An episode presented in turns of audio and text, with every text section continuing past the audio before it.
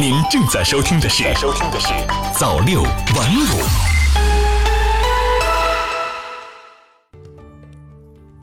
朋友你好，欢迎收听早六晚五晚间新闻。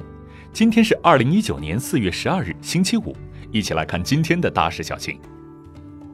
首先来跟踪一条国际新闻。新华社伦敦四月十一日电，英国伦敦警方十一日说，维基揭秘网站创始人朱利安·阿桑奇已于当日在厄瓜多尔驻伦敦大使馆被捕。伦敦市警察局当天发布声明说，警察局有义务代表威斯敏斯特地方法院执行逮捕令，并在厄瓜多尔政府撤销对阿桑奇的庇护后，由大使馆邀请进入使馆。英国内政大臣赛义德·贾维德当天上午也在社交媒体上发文确认，阿桑奇现已被英国警方拘留。厄瓜多尔总统莫雷诺十一日上午在社交媒体发文证实，厄瓜多尔已撤销给予阿桑奇的庇护身份。随后他还发布视频，对撤销庇护做出详细解释。他说，因阿桑奇一再违反外交庇护公约的明确条款，厄对阿桑奇的庇护不可持续，不再可行。英国外交大臣亨特随后在社交媒体发文，对厄瓜多尔的合作表示感谢。阿桑奇二零零六年创建维基揭秘网站，二零一零年该网站公布了大量美国政府有关阿富汗战争和伊拉克战争的秘密文件，让美国的外交形象遭到巨大打击，引起轰动和争议。同年十一月，阿桑奇因涉嫌强奸受到瑞典检方调查，身处英国的阿桑奇随后遭英方逮捕。阿桑奇否认所有涉嫌罪名。二零一二年五月，英国最高法院裁定可以引渡阿桑奇至瑞典，但同年六月，阿桑奇在保释期间进入厄瓜多尔驻英国使馆寻求庇护。二零一七年五月，瑞典检方宣布终止对阿桑奇强奸罪指控的调查，但二零一八年二月，英国伦敦威斯敏斯特地方法院作出裁决，维持对阿桑奇的逮捕令。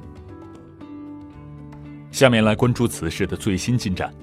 新华社华盛顿四月十一日电，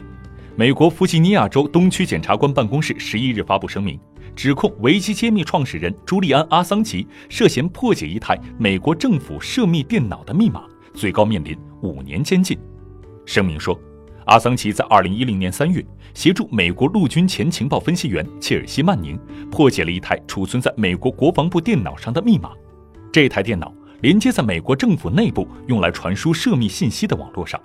密码破解后，曼宁可以他人身份下载秘密信息，并传送给维基揭秘。声明列举了两人在破解密码期间的对话记录，以证明两人有合谋行为。声明说，由于阿桑奇涉嫌犯罪，英国警方根据美英引渡协议，当天在厄瓜多尔驻英国大使馆将阿桑奇逮捕。据报道，英国警方在厄瓜多尔政府撤销对阿桑奇的庇护后，将其逮捕。厄瓜多尔总统莫雷诺十一日宣布终止向阿桑奇提供外交庇护。他在一条当日凌晨公布的视频中说，阿桑奇多次违反了与厄政府达成的协议。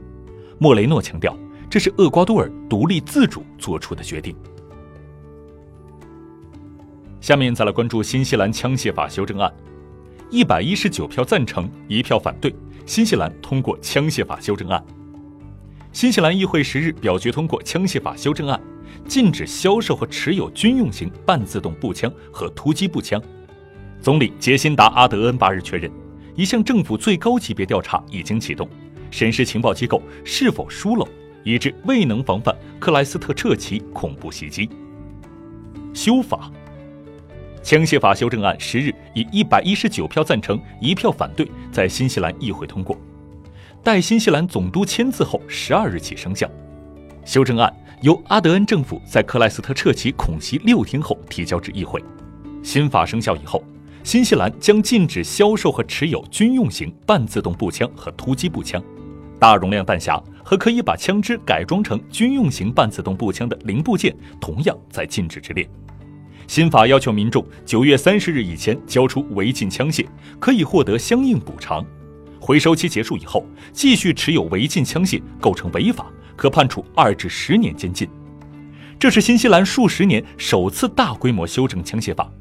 一名奉行白人至上主义的澳大利亚男子三月十五日在克莱斯特彻奇袭击两座清真寺，射杀至五十人死亡，射伤数十人。阿德恩说，那起最严重恐怖袭击制造了新西兰历史上最黑暗的日子。事件过去仅仅二十六天，议员们对待某一项法案如此团结，非常少见。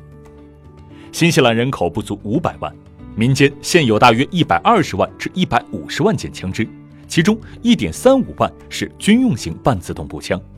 阿德恩预期六月向议会递交另一份枪械法修正案，涉及枪械注册、持枪许可证发放、警方核实信息等方面。查漏，阿德恩八日说，最高法院法官威廉·杨将主导一个委员会，调查克莱斯特彻奇恐袭。调查委员会冠以英联邦成员国持有的王室名义，是新西兰政府的最高级别应对机制，定于五月十三日起搜集证据，十二月十日以前发布报告。阿德恩说，这一委员会将调查袭击前发生了什么，如何确保这类袭击不再发生，包括枪手在澳大利亚期间的信息，他抵达新西兰以后的情况，以及如何获得持枪许可。委员会还将审视枪手的社交媒体使用记录、联系人情况，以及新西兰情报机构是否有疏漏。阿德恩确认，枪手在克莱斯特彻奇行凶前没有被列入新西兰和邻国澳大利亚情报机构的监视名单。用绣花精神精细管理城市，广西南宁智慧城市建设新观察。近年来，南宁市创新运用互联网加思维，以解决城市管理实际问题为突破口，大胆创新智慧城市治理，努力用绣花精神精细管理城市，打造新型智慧城市标杆，像绣花一样精心呵护城市网络。凌晨四时许，当大多数人还在梦乡的时候，环卫工人陆玉梅已经开着电动三轮车来到自己负责的网络单元南宁竹溪大道路段，开始了一天的工作。她将垃圾桶里的果皮、纸屑、塑料袋等倒掉，用水冲洗，最后还要用抹布擦拭干净。每个垃圾桶在环卫保洁的考评范围内，要确保美观整洁、外观无污渍，垃圾桶周围三米内不能有垃圾散落。陆玉梅说，一个小小垃圾桶的干净程度，折射出南宁市城市管理的精细和高标准。陆玉梅负责这个网格内 一点五公里路段四十多个垃圾桶以及天桥、绿化带等清扫工作，每天凌晨四点到十一点一直忙个不停。陆玉梅说，每天晨扫都会将垃圾桶清理一遍，后面看到有垃圾散落还要不定期保洁。南宁市城市管理综合行政执法局局长梁勇说，按照智慧城市建设要求，南宁将市区细分为四百九十个工作责任网络，将城区、部门、街道办干部以及环卫、市政维护人员和各部门执法人员都划入网格，明确了三千多名网格责任人。这些人员根据各自分工，负责维护环境卫生、市政设施以及处置违法占道等工作，建立起网中有格、格中有人、人尽其责的城市管理体系。科技为城市治理提供超强大脑、火眼金睛。一月二十三日十三时许，一辆建筑垃圾运输车驶出工地，这辆车明显超高，而且密闭不严，随时可能洒落垃圾。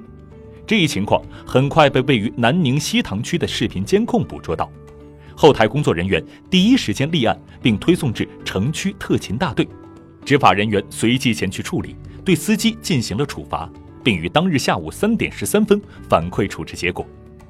慧眼系统是集扬尘治理源头实时监控、部门监管监督、大数据分析、信息共享、部门联动于一体的智慧化综合监管平台。至二零一八年年底，系统已接入交警、交通、环保、城管等有关部门监管信息资源，整合有土方作业的建设工地三百四十一个，消纳场二十九个，搅拌站三十一个，采石场十三个，联合执法卡点九个，并接入全市重点道路的视频资源，实现信息资源互通、共享以及应用最大化。慧眼系统二十四小时全程实时监控，搭建起闭环高效的联防管控体系，是南宁市扬尘治理的超强大脑和火眼金睛。梁勇说，这一系统解决了执法人海战术、部门各自为政等问题。在南宁，餐厨垃圾收运车已安装上了车载摄像头，车辆行驶过程中，摄像头实时监控，一旦有抛漏滴洒行为，证据可以保留下来。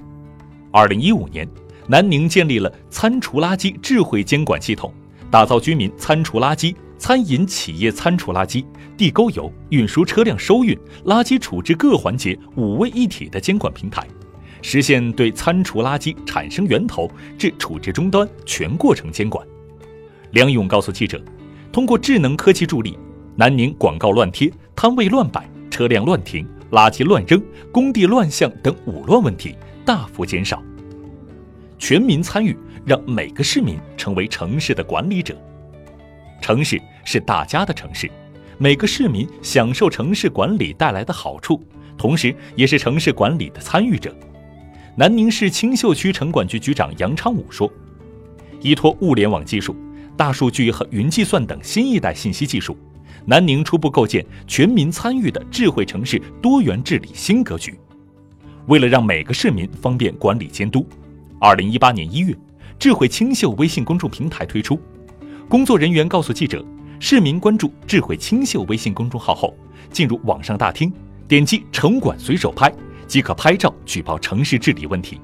系统自动把案件转投到青秀通网格，由网格一线工作人员领取处置。依托这一平台，市民参与城市管理还可获得微信红包奖励，有效调动了市民参与的积极性。青秀区城市管理指挥中心负责人厉卓说，二零一八年，青秀区通过青秀通系统采集各类城市管理案件二十点四万多件。大部分得到及时有效处置。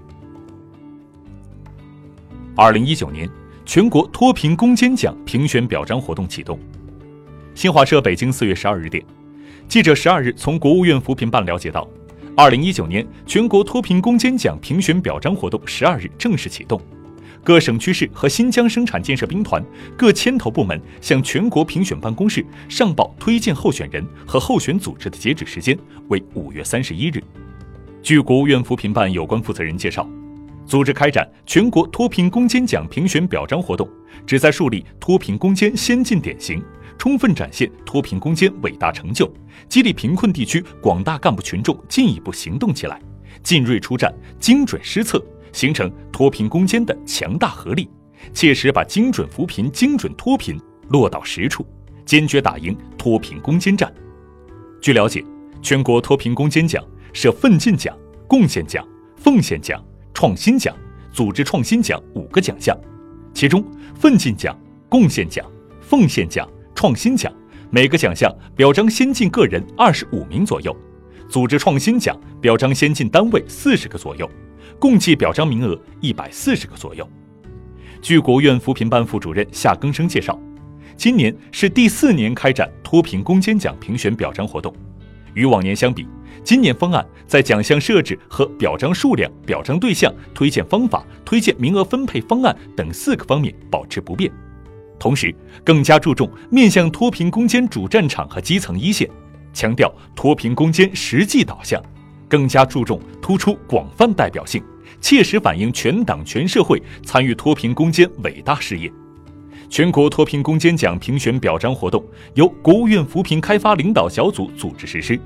二零一九年全国脱贫攻坚奖评选表彰活动将于十月中旬结束。在全国扶贫日期间，国务院扶贫开发领导小组将召开表彰大会，对获奖先进个人和先进组织进行隆重表彰，采取举办先进事迹巡回报告会、录制脱贫攻坚奖特别节目等形式广泛宣传，营造打赢脱贫攻坚战的浓厚氛围。好的，以上就是今天朝六晚五晚间新闻的全部内容，我是 news 华，我们明天再见。